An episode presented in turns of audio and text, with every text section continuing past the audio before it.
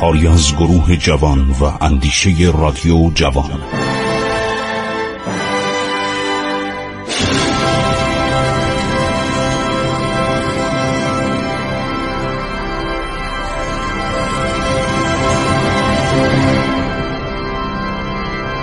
بسم الله الرحمن الرحیم. به نام خداوند بخشاینده مهربان. من خسرو معتزد هستم به شما سلام می‌گویم. با عرض احترام عرض شود حضور شما شنوندگان عزیز ماجرای اتحاد نافرجام ایران و فرانسه که ناپلون خیلی احترام میذاشت. حتی می‌خواست برادر خودش لوسینو به عنوان سفیر بفرسته به ایران. بعدم در نهایت ناجوانمردی رها کرد و سرنوشت ما رو به دست روسها سپرد. خب گاردان که فرمانده میسیون فرانسه بود هیئت فرانسوی بود از افسرهای بسیار لایق ارتش فرانسه بود. تمام افسرانی که فرستاد به ایران جوان بودن رشید بودن هوشمند بودن و خود گاردان حد اکثر چل ساله بود. گاردان تمام درجات خودشو در ضمن عملیات جنگی دوره جمهوری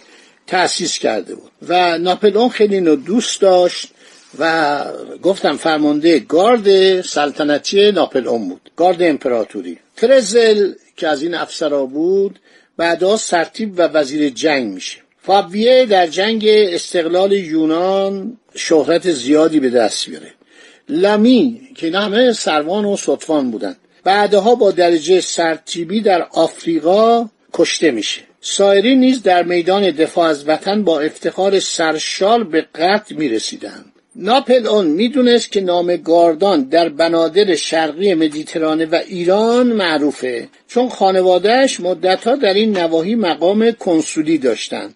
ناپل اون زمام امور هیئت مأمورین رو در کف کسی گذاشت که به شرافت نسب و حسب معروف بود. و این آدمایی که فرستاد اینا واقعا زبده بودن. همه بعدا به درجات بالا رسیدن تو ارتش فرانسه و هر شود که ناپل اون می‌دانست که روسیه اولا دانشکده افسری داره دانشگاه جنگ داره دانشگاه نظامی داره. حتی دبیرستان نظام داشت. اینا سربازای حرفه‌ای بودن. میرزا صالح شیرازی که عباس میرزا بعدا این میفرسته به عرض انگلستان از طریق روسیه میره. همه اینا رو در کتاب خودش نوشته.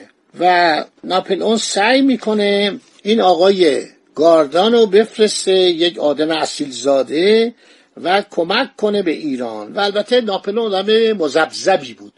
یعنی متلون بود عوض می‌شد. حالا بهتون میگم چرا عوض شد. و این عده رو فرستادن به ایران. این افرادی که فرستادن به ایران بعدم تعهد کرده بودن 20 هزار اسلحه انفرادی یعنی تفنگ به ایران بفروشن. توپخانه برای ایران بسازن. با خرج دولت ایران 20 هزار تفنگ مثل که دونه سه تومن. سه تومن اون موقع خیلی زیاد بود. یک قرارداد تجاری امضا شد و دولت ایران جزیره خارک رو به اینا داد. جزیره خارک خیلی اهمیت داشت. یک زمانی هلندیا این جزیره رو تبدیل کرده بودن به یک عرض شود ماکاو به یک هنگ کنگ. جزیره که مثلا 500 نفر جمعیت داشت در زمان هلندیا زمان کریم خان زن رسیده بود تعداد جمعیت این جزیره کوچک به دوازده هزار نفر. تجار هلندی بودن تجار هندی بودن تجار ایرانی بودن تجار بسره بودن. خیلی شهرت داشت که میر رو براتون گفتم که اینا رو اخراج می‌کنه. معاهده تجاری بس امضا میشه. جزیره خارک هم ما میدیم به فرانسوی ها واگذار می‌کنیم. و انگلیسی هم در ایران قدرت داشتن هم نفع تجاری داشتن هم میترسیدن از قدرت فرانسه. و می‌گفتن که اگر فرانسوی ها پاشون به ایران برسه چون فرانسه پنج تا ایالت هند و قبلا در اختیار داشت که انگلیسی ها از دستش خارج کرده بودند و اینا می‌خواستن که دوباره برگردونن ایالات فرانسوی رو مثل مثلا کبک.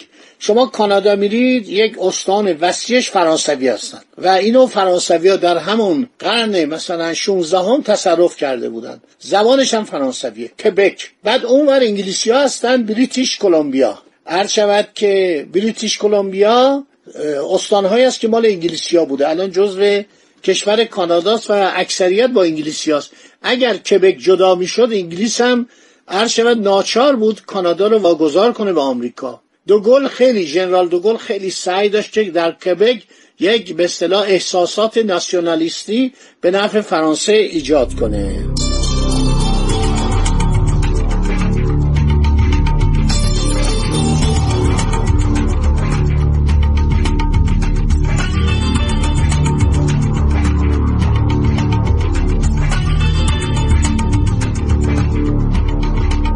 خیلی خوب. هر شود که اینا میان ایران ناپل اون به اینا دستور میده. این خیلی جالبه. ناپل اون به اینها دستور میده دانه به دانه. توجه می‌کنید که چه کارهایی باید بکنید. و میگه که شما وقتی میرید اونجا باید ارتش ایران رو تقویت بکنید و مسائل دیگه جغرافی ایران کاملا نقشه برداری بشه. بنادری که عرض شود که در دریای خزر هستش باید شناسایی بشه. این دستورات ناپل اونه و مرتب دستور می‌داده. یعنی ناپل اون گاردان خواسته دونه دونه بهش یادآوری کرده. این کارو بکن اون کارو بکن. دشمنی ایرانیا رو نسبت به روسها و نسبت به انگلیسی تشدید بکن. از این صحبت ها تمام عرض شود که مسائلی که باید دولت فرانسه اجرا کنه ناپلون یادآوری کرده. نامه نوشته. نامه نوشته به گاردان که آقای گاردان باید این کارو بکنه اون کارو بکنه و یک خدمتی بکنه که ایرانیا به گرجستان حمله کنن و بین ایران و فرانسه پیمان اتحادی بسته بشه که از اون طرف ایرانی ها بتونن فشار ارتش روسیه روی ارتش فرانسه رو تعدیل کنن تعلیمات ناپل اون جهت سرتیب گاردان. از کتاب معموریت ژنرال گاردان در ایران. کند آلفرد و گاردان. این مثل که از بچه های همین ژنرال گاردان بزرگ بوده. کلود ماتیو. خب دستور میده. دستورات ناپل اون خیلی جالبه به گاردان. آقای سرتیب گاردان ژنرال گاردان باید به اسرع اوقات به ایران برسد پانزده روز پس از ورود قاصدی و یک ماه دیگر یکی از صاحب منصبان همراه خود را به فرانسه روانه کند. در موقع عبور از استانبول باید کمال احتیاط و مراقبت را رعایت کند تا مکاتبات بین او و وزیر روابط خارجه و مکاتبات وزیر روابط خارجه با او به سرعت انجام گیرد. و اگر ممکن باشد که این کار به وسیله عمال بابالی صورت گیرد هر هشت روز به هشت روز راپورتای خود را بفرستد. از طریق کجا؟ دریای مدیترانه.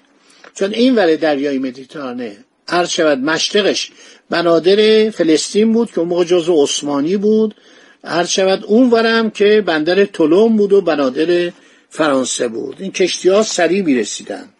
تمام مراسلات باید به رمز نوشته شود. دستور ناپلونه ما با ایران سر کار داریم. مملکتی که راجبان هیچ گونه اطلاعات صحیح در دست نیست. چون واقعا اطلاعات که نداشتن مال قرن هفدهم بود. مال دوران شاردن و تاورنیو و سانسون و کمفر و اینا. حالا عوض شده دنیا عوض شده میگه ما اطلاعات بدید. تحقیق جغرافیا شهر سرزمین سواحل جمعیت امور مالی اوضاع نظامی را جز به جز به من گزارش دهید. ناپلون میگه. او باید در مراسلات خود از این مسائل به دقت و تفصیل بس و راجع بانها کتبی چند تعلیف کند. رمزم باید باشه. اون موقع تلگراف نبود. نامه بود. باید همه رو به رمز کنید ایران روس را دشمن حقیقی خود می‌داند. چه روسها گرجستان را ضبط کرده و بهترین ایالات آن را طرف تهدید قرار دادند. سلسله سلطنتی قاجار را به رسمیت نشناخته از بعد به تأسیس با این سلسله در جنگ بودند. چرا؟ چون کاترین مرتزا قلی خان پرناک برادر آقا محمد خان مورد توجه قرار داد و از کارهای آقا محمد خان بدش میومد ناپل اون دستور میده. آقای سرتیب گاردان شما باید تمام خصومت های روس ها نسبت به ایرانی ها را به یاد ایرانی ها بیاورید. آتش دشمنی بین ایشان و روسها را دامن بزنید. مردم ایران را به مجاهدت های بسیار و به قیام های دیگر تحریک کنید. آقای سرتیب گاردان باید به ایرانی ها در عملیات نظامی تمام تعلیماتی را که به تجربه یافته بیاموزد. گفتم افسر جنگیده ای بود. در این مرحله به شاهزاده عباس میرزا فرمانده و معتمد عالی قشون دست اتحاد بدهد. باید که ایران در سرحدات روسیه به تعرض شدید مشغول شود. از این موقع که روسها به علت فرستادن یک قسمت از قوای خود به اروپا اردوی قفقازیه را ضعیف کردن استفاده کنند و با قشون و تبلیغات ولایاتی را که روسها جدا نمودند پس بگیرند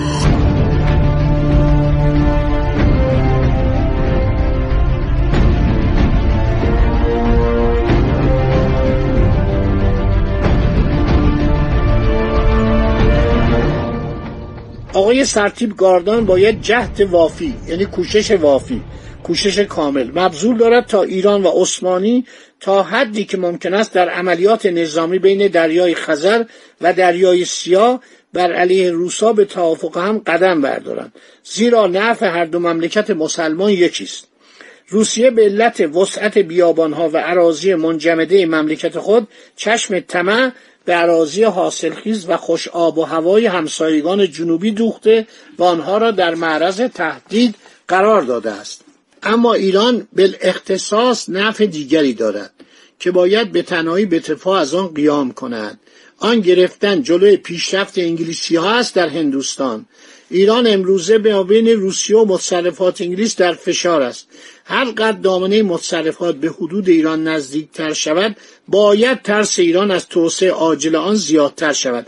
اگر از امروز به فکر جلوگیری از این خطر نیفتد و به آزار انگلیس نپردازد و به فرانسویان در عملیات خسمانه بر ضد آن دولت مساعدت ننماید روزی خواهد رسید که او نیز مثل شمال هندوستان یکی از ایالات متصرفی انگلیس خواهد شد. خب بازم وقت من تموم شد. باقی این دستورات ناپل واقعا وقتی که ناپل خیانت کرد به دوستی با ایران و اون قرارداد فینکنشتاین رو فراموش کرد چه بلاهایی سر ایران آوردن که ما همه رو برای شما عزیزان میگیم برای اینکه تاریخ درس عبرته ملتی که تاریخ نخواند باید آن را تکرار کند. خدا نگهدار خسرو معتزد با شما خداحافظی می‌کنم.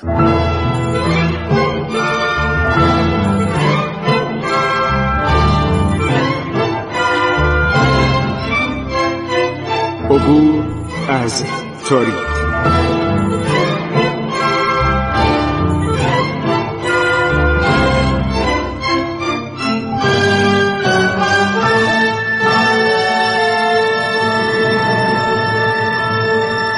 ایران با شکوه.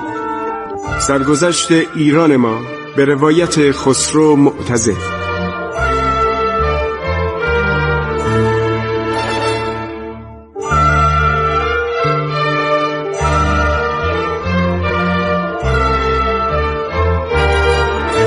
عبور از تاریخ با رادیو جوان.